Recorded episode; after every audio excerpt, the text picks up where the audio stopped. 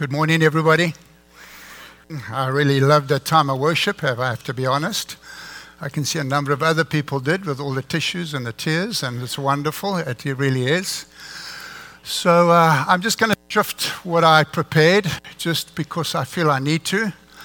In other words, not go through what I prepared, but it's along similar subject. It's it's trying to recognize the activity of God in your life and my life. It's trying to recognize the activity of God in the life of a church. What I mean by that is what the Holy Spirit is doing. The Bible uses the word anointing, what the anointing is doing. And it's very key because anything that is going to last into eternity anything that's going to be of any significance pertaining to the king has to be done by the work of the Holy Spirit. It cannot be done by man. It's done through man, I understand that. But the origin, the source, is the activity of the Holy Spirit. And so, if we begin to learn to recognize that, we can co labor with God keep our focus in the right place and allow Him to do what only He can do. That's why Jesus spent so much time talking about the Holy Spirit. And unfortunately, in many circles, the Holy Spirit is not spoken about a lot. But He is vital. And I say He because He's a person. He's not a force, He's not an entity is a person of the Godhead God the Father, God the Son, God the Holy Spirit. So, if we look in the Old Testament, the Old Testament, when God was about to do something with the Israelites, he called Moses and he said, Put certain, you can go read it in the Bible in Exodus 30, take certain uh, herbs and stuff and certain perfumes and put them together, cinnamon and acacia and he told them how to do it. And he says, This is sacred to me. It's the anointing oil. And I want you to take that oil and I want you to put it on every single thing that I tell you to put it on. I want you to put it on everything that I make in terms of the tabernacle and the temple. That oil had to be put on. That oil had to be put on the priests on their head and their hands and their feet, representing certain things. We don't have time to go into it. And right through Scripture, whenever God was about to do something in the Old Testament, He raised up a man or a person, a woman, and the Bible says somewhere in their life the Holy Spirit came upon them. And then something happened. So there was a preparation.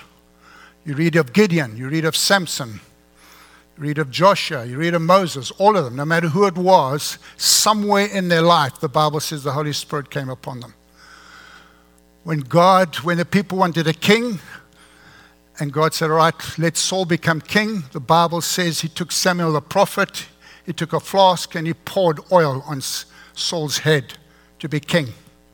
And an anointing came upon him. That's the Holy Spirit that came upon him. Because in the Old Testament, the Holy Spirit came and went. He didn't remain within us like he does today. That's why we live in such a wonderful dispensation of God because the Holy Spirit's with us always now. It's not in times. And despite Saul went off the rails because he failed to recognize what God was doing and God was telling him, and he was disobedient. So God raised up another man called David, and they poured oil on his head at a young man but he only came into the fullness of it later on in life because God had to do some preparation in this man's life. So, what I'm trying to say is the key and significance of any lasting work that God does has to come by the Holy Spirit. Has to. So, even this morning in our worship, if maybe some of us from different backgrounds, which I understand, this is new to us it's an activity of God that came upon a person this morning and a group of people that as we worship God, God said, All right, I want you to go in this direction and say these words. And it comes through a person, but the source the activity, the origin is God by the Holy Spirit. You with me? It's very key. Because if we're going to be of any significance and bear fruit in the kingdom, and we've spoken about the kingdom, it has to be by the work of the Holy Spirit. It has to. So, one of the important factors is God, what activity of your Holy Spirit are you doing in my life and through my life? How can I learn to recognize that? Then I go in partnership with you at your pace, at your timing, how you decide to do it, not how I decide to do it. Despite my idiosyncrasies, despite my shortcomings, despite my unfaithfulness at times. That's the grace of God. Amen. So when Jesus walked on the earth at the age of 30, the Bible says that when he was baptized in the river Jordan, and I got all the scriptures if you want me to tell you, I can. And as he came out of the water, the Bible says the heavens were torn open and the Holy Spirit came upon him in the form of a dove. And John the Baptist recognized it because he had been given insight that when you see this happen, that's the Messiah. And the Bible says the Holy Spirit came upon Jesus.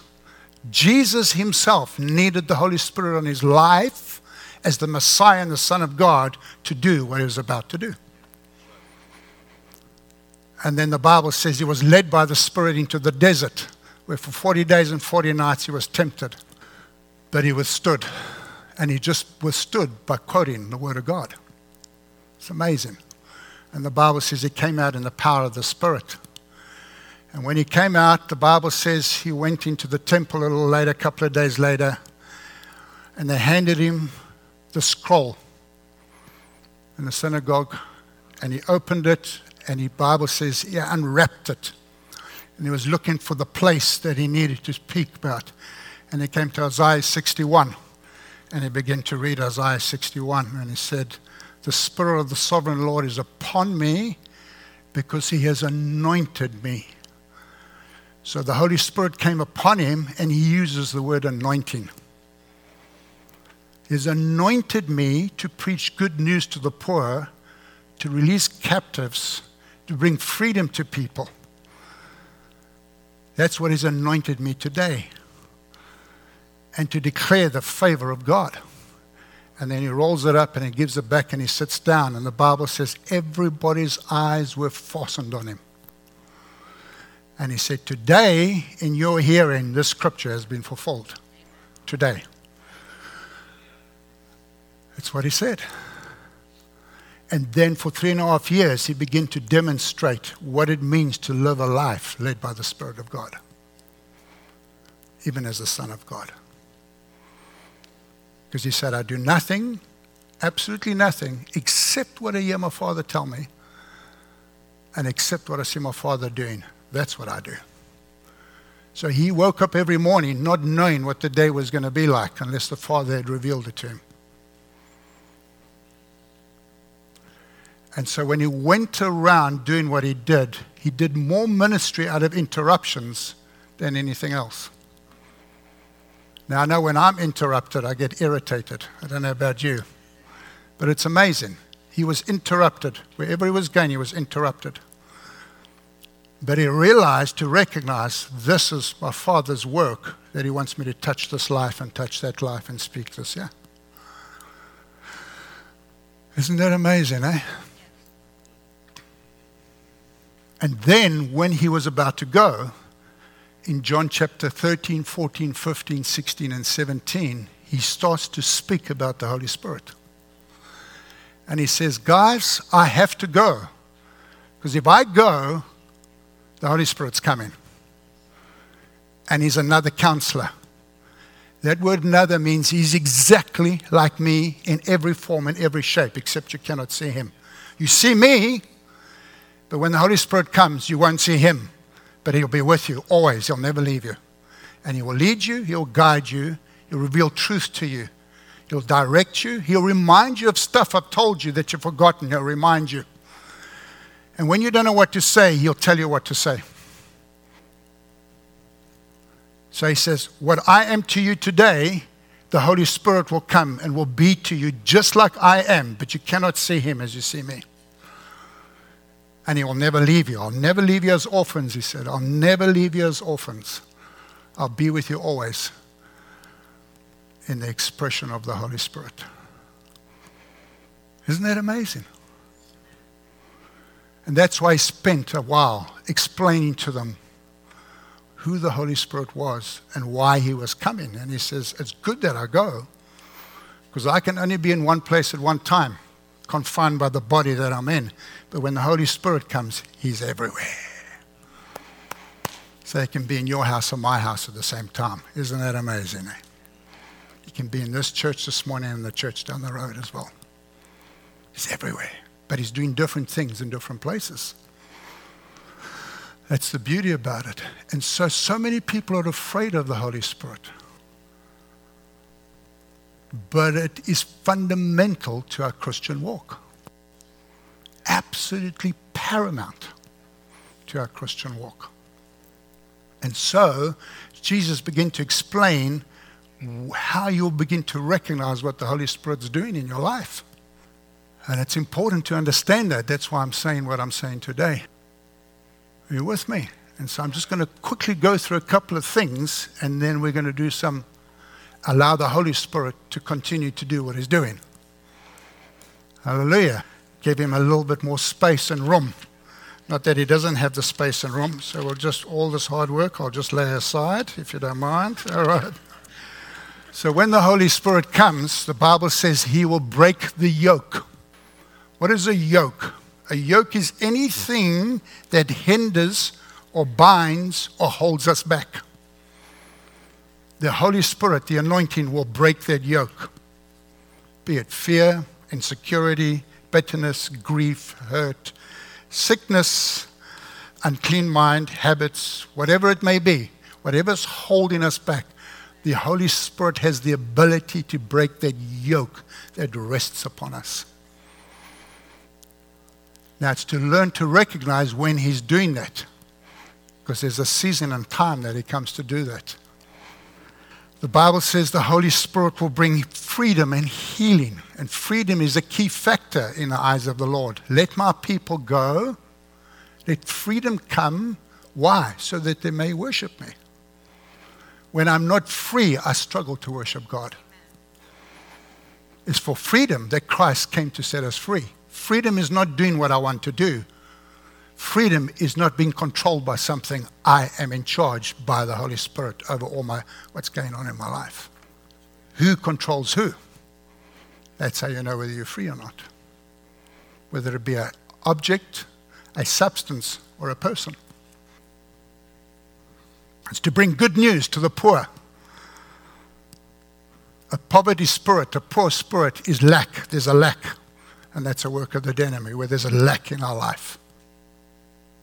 To bring good news to the poor. To bind up the brokenhearted. Those that have been broken inside, broken, shattered emotions through trauma, through life experiences, through what's happened to you when you were growing up how you were taught or dealt with or spoken about. Maybe somebody physically hurt you and it really shattered you as a child inside. The Holy Spirit can come and heal that to bind up the brokenhearted. He can do it. We just heard who God is.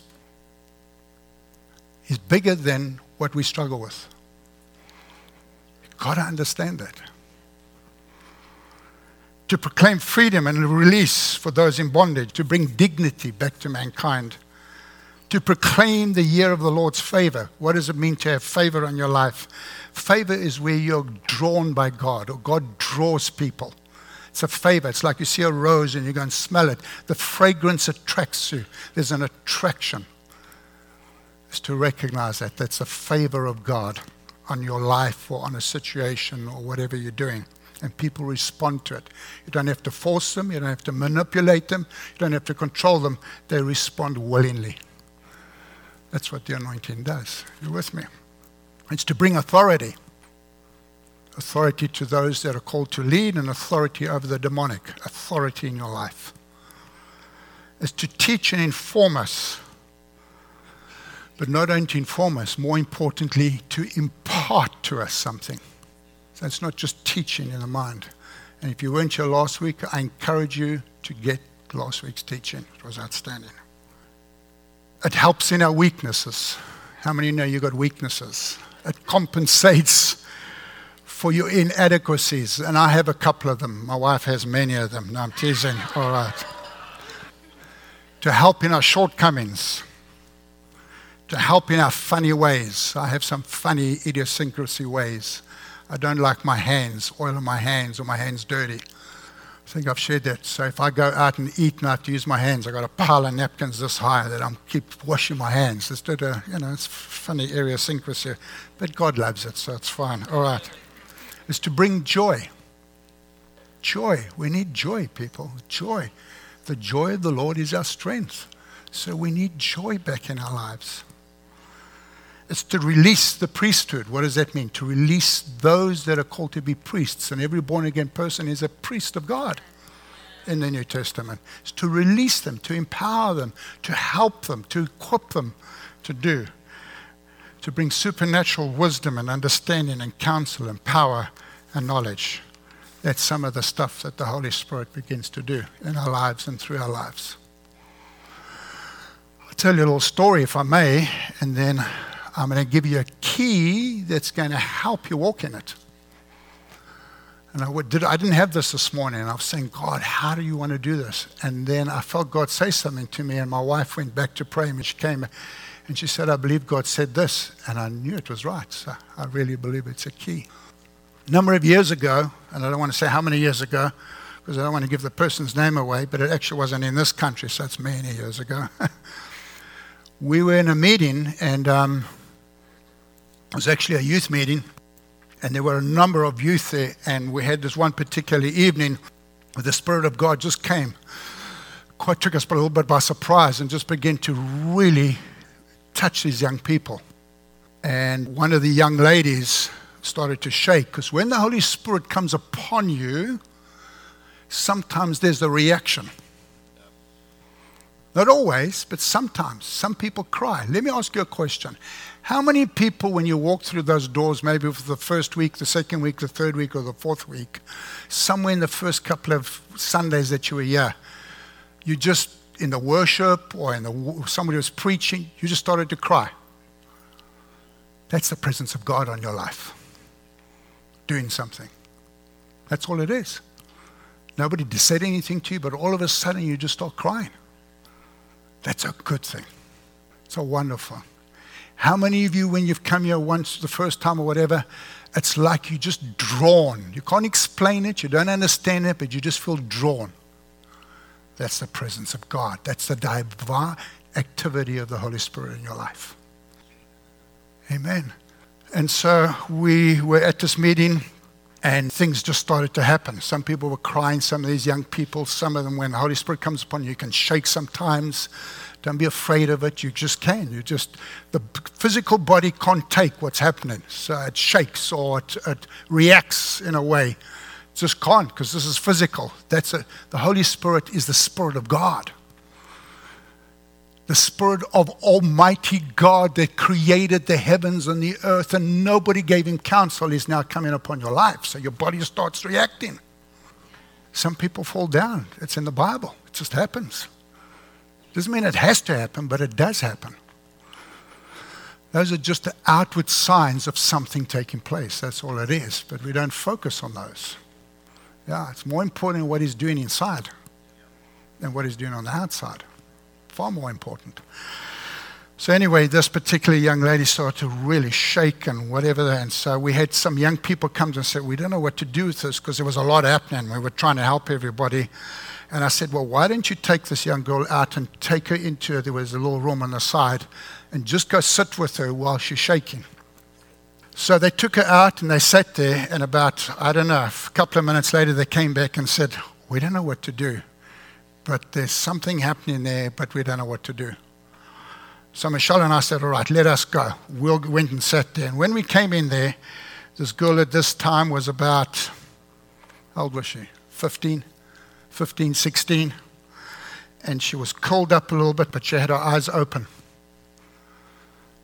And for some reason, by the grace of God, I realized she could see something, although I, but not in the natural. She was seeing through the natural. She was seeing something in the spirit. So I said to her, What's happening? What's happening? And she said, I don't want to come out. This is a fact. My wife can verify this. I don't want. I said, What do you mean you don't want to come out? She saw herself being born. And she said, I don't want to come out of a mother's womb because there's a man with a stick. And then she started to smile. And I said, Now what's happening? All I kept saying is, What's happening? She said, Jesus is standing in the room. He says, Come out, I'll catch you. And in what she saw, her eyes were open. She said, I said, What happens with the man in the stick? He said, Now Jesus went over and took the stick from the man and broke it. He says, Come out, I'll catch you. And then there was silence for a good five minutes, but her eyes are still open. And I said, Now what's happening? She says, Now I see myself sitting in this office. And she described the lady across the desk the color of her clothes, the color of her hair, the shape and where her hair was, and everything. And I said, Well, now I'm starting to catch on. I said, Well, where's Jesus? He said, No, he's standing in the corner watching. And she said, and I said, Now, and she said, Now a couple comes into this particular office. And I said, And Jesus? And says, No, he's not happy. He's not smiling anymore. She was sitting at an adoption agency as a young baby. And the couple that come in to adopt her weren't the right people. But somehow, I shouldn't say it happened, they didn't adopt her. They left.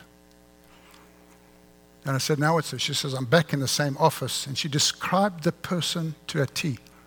And I said, Jesus says, standing in the corner, but he's smiling. And the couple that are walking in there and they're signing papers and all. And now I said, oh no, now he's taken my hand and he's leading me to the car. And I'm climbing in the car. And she described the car. Exactly the make, the model, the color, the works. She described it. Her eyes are still open. And I said, Where's Jesus? Oh, I know he's sitting in the back seat with us. And she, I said, Where? She says, And we're driving. And then we get to this house. And when I got to this house, she said, I walked in and there was a young girl standing at the fridge and opened the fridge. And as I walked in, I said, Where's Jesus? He said, He's let go my hand. And he said, This is the place for you. And this young girl came over. It was her sister, who was also adopted, her older sister. It happened to be seven, eight years older than her. And she came and hugged her. And she described the people that actually adopted her. She described the house and everything. I say this to say to you that that took probably, I'm short circuiting it very shortly, that took probably took an hour and a half. I'm giving you not all the detail. So when the night finished, I phoned the parents and I said, This is what happened. And they said, Well, you're telling us stuff that nobody knows. I described the lady. I said, That's the lady we went to to sign the papers. Now, this is a little baby. And that young girl, she testified later, and what she testified to, what struck her more than anything else, was the hand of God. Because wherever she went, God held her hand. And she couldn't describe the incredible gentleness, but strength and might of that hand. And the hand that caught her when she came out of the womb. She changed. Because of her upbringing and before she was adopted and she was starved, so she used to take food and shove it in her pockets. That's what she did, even in that house, until God touched her that night. Her palms used to sweat, and her hands used to go all sweaty. And she used to take food and steal it and put it in her pocket because she had grown up without. From that night on, it went. Never again. Her sweatiness left her because Jesus came to bind up the brokenhearted by the power of the Holy Spirit. God can do anything, people. We just got to allow Him to do it. To recognize what He's doing and allow Him to do it, and not to be afraid of the Holy Spirit. Now, I don't always get it right, recognizing what He's doing in my life. I'll be honest with you, this week was a tough week for me. I don't know why. Maybe because of this morning. I have no idea. It was. It really was. Ask my wife. It was a tough week. I had a tough week. I just did. When I felt like depression wanted to come upon me. But I have the grace of God of standing here this morning because it's His grace. So I'm not immune to going through that stuff myself. That's all I'm trying to say to you. But I know in my heart that God does not leave us or forsake us no matter what we go through. Because Jesus said, The Holy Spirit, I'll be with you forever. I will not leave you as an orphan. I will not. It's a promise he made. So, one of the keys to align what God's doing in your life to begin to sink into you and to begin to take root is your mouth to acknowledge what He's doing, to declare what He's doing. So I would like to give those people that are sitting here that you've never declared Jesus as your Lord and Savior publicly. You know He's doing something in you. You don't understand it all, maybe, but you've never, in front of people, said, I love Jesus, or I believe in Jesus, or he's doing some, something like that. I want to give you that opportunity to do that now. Because as you speak it, because if you believe in your heart and confess with your mouth Jesus is Lord, you will be saved. It's a door that you open because Jesus doesn't come and force the door open inside of us.